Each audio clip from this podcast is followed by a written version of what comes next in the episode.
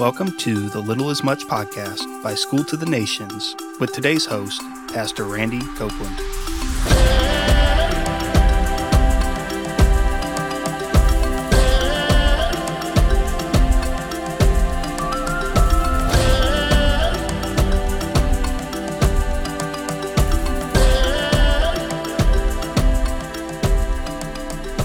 Welcome, everyone, to the Little is Much podcast. My name is Randy Copeland with School to the Nations. Today, I want to talk to you about the Great Invitation. Are you thirsty? Water is critical. It's a life giving essential for everyone, a true life source. Without it, we die. Water can also be dangerous if we don't respect it, dangerous if you don't drink enough of it. Are you spiritually thirsty? Does something need to be changed in your life? Are you lacking peace in your heart these days? Just dry, feeling lifeless and barren of hope? Are you feeling distracted in a deep sense of loss of purpose? Is there a dissatisfaction with life? You thirst for purpose, reality, and some kind of satisfaction like a cold drink of water. Are you thirsty? If so, there is a great invitation for transformation that God is inviting us into. Our text today is Isaiah 55, 1 through 13. It starts like this Ho, everyone who thirsts, come to the waters. And you who have no money, come, buy and eat. Come buy wine and milk without money and without cost. Are you tired and thirsty for something better? This great invitation is painted on the backdrop of an invitation to a wayward people. From Isaiah 50 to 54, God is speaking through his prophet Isaiah, building his case about not only their sin, but their neglected purpose. He is also revealing to them the coming suffering Savior, Jesus, to pay the price for our sins with his blood. Let's observe God's word together God is shouting to us his great invitation. Look at verse 1. Ho, everyone who thirsts, come to the waters. Ho, come up, like a startled cry in the night. The invitation is not just from an 8th century, unknown, unrelatable, old soul in a new world prophet. No, it is literally the living God shouting this now, today, right now, to you and I and this generation. Come, everyone who is thirsty, no matter what your creed, color, race, tribe, tongue, status in society, current condition, or confusion in our culture, simply come. Notice the plural in thirsty, not singular like thirst. All need to drink, but this invitation is to all who are thirsty, to those who want come to the waters. No money? No worries. It's not for sale. It has already been paid for. Are you thirsty, tired of yourself and mere religious activities? No purpose in life? No peace? No satisfaction? Lifeless, dry, and barren? Does your life look and act like a thorn bush, only causing pain to others around you? If so, God has a great invitation for satisfaction for you. Number two, God is inviting us to turn from our great distractions. Focus on verses 2 and 3. Why do you spend money for what is not bread, and your wages for what does not satisfy? Listen carefully to me, and eat what is good, and delight yourself in abundance. Incline your ear and come to me. Listen that you may live, and I will make an everlasting covenant with you according to the faithful mercies shown to David. The question is posed why? The main focus or issue is on what does not satisfy. Satisfaction, substance, fulfillment is the point. Ray Ortlund Jr. writes Our world is a vast marketplace of unsatisfying but costly remedies for our God shaped longings. But we are not very smart shoppers. What are those distractions? Where's the payoff we keep sacrificing for here in this worldly system? The great distraction is from what is not bread and what is not satisfying us. What are those distractions in our life? I often know mine, but if you are thirsty, he will show you. How? Consider James 4 8. Draw near to God, and he will draw near to you. Cleanse your hands, you sinners, and purify your hearts, you double minded or distracted. Jesus is the bread of life that satisfies. Now focus on verses 2 again. Listen carefully to me and eat what is good and delight yourself in abundance. Incline your ear and come to me. Listen that you may live and I will make an everlasting covenant with you according to the faithful mercies shown to David. God is saying, Listen carefully. You are distracted. You can't focus on me. I am the true giver of life to your soul. Sometimes I have the attention span of a two year old. We are a distracted generation from what would truly satisfy us.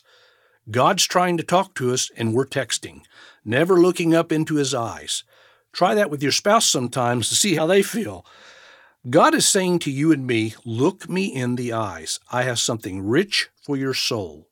Many of us were once focused on Jesus and his mission, but now we are distracted, spiritually dull, and unhealthy, and we know it.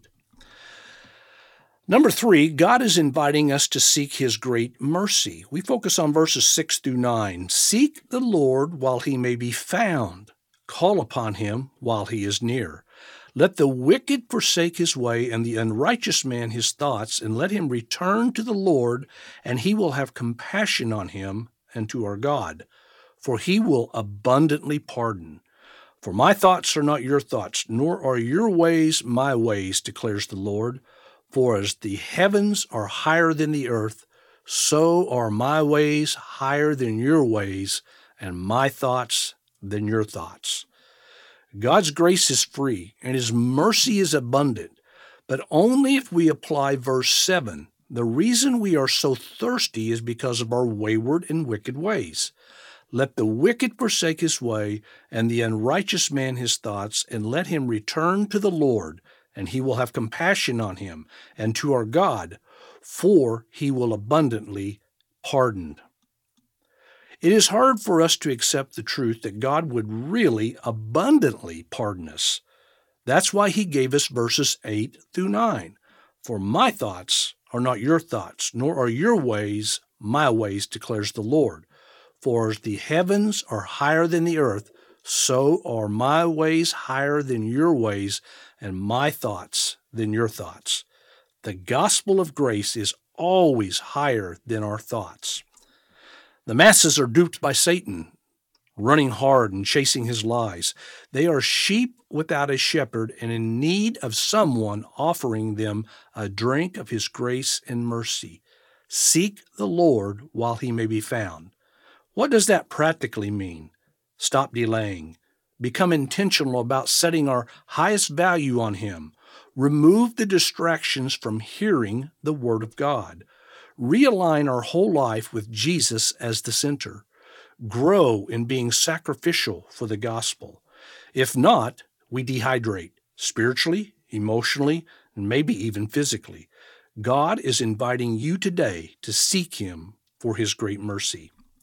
And number four, God is inviting us to turn to His living Word for a great transformation. We'll focus on verses 10 through 13.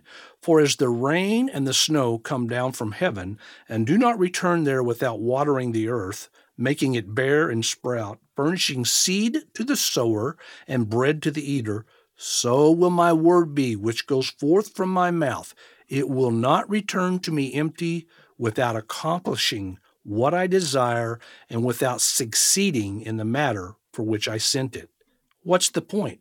God is telling us something important the prominence of His Word. He relates it to the rain and snow, life giving elements, a true life source that brings about growth and transformation. Then the promise of transformation happens. Verse 12 says, For you will go out with joy, and be led forth with peace. The mountains and the hills will break forth into shouts of joy before you, and all the trees of the field will clap their hands. Instead of the thorn bush, the cypress will come up, and instead of the nettle, the myrtle will come up, and it will be a memorial to the Lord for an everlasting sign which will not be cut off. Notice verse 13 My word, or true life, overcomes death, barrenness, fruitfulness. It transforms us into something that flourishes if we will drink it in. True life, or His Word, fulfills the purpose of God.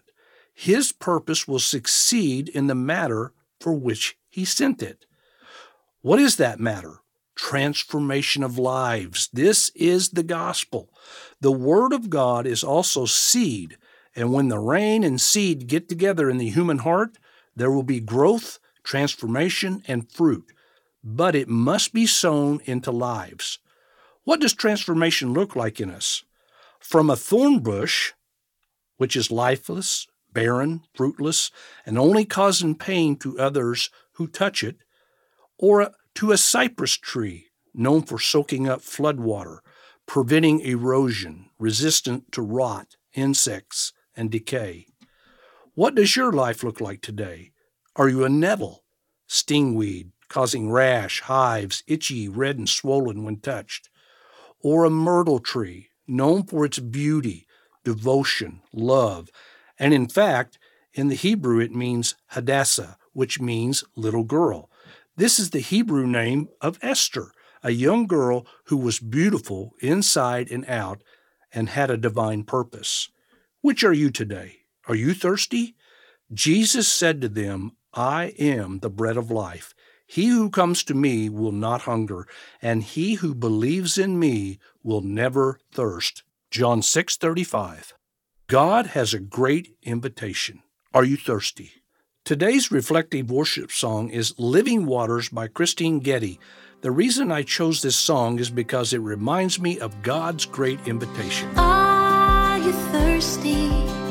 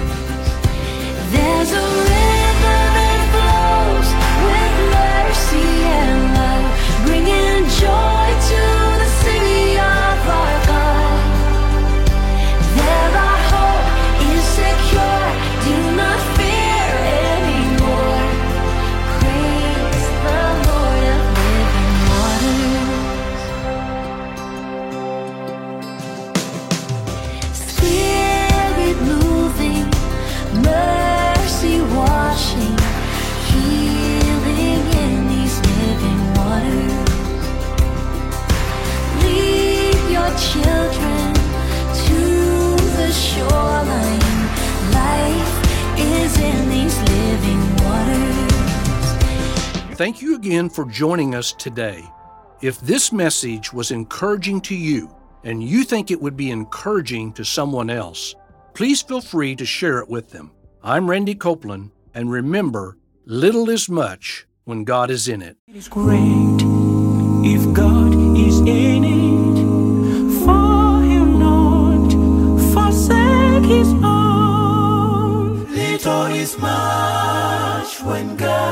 In it. Labor not for wealth or fame. There's a crown, and you can win it if you go in Jesus' name. There are still 4.7 billion people who have little or no access to the good news of Jesus Christ. If you would like to know more about how School to the Nations is working to get the gospel to the nations and how you can be involved, check out our website at sttn.org.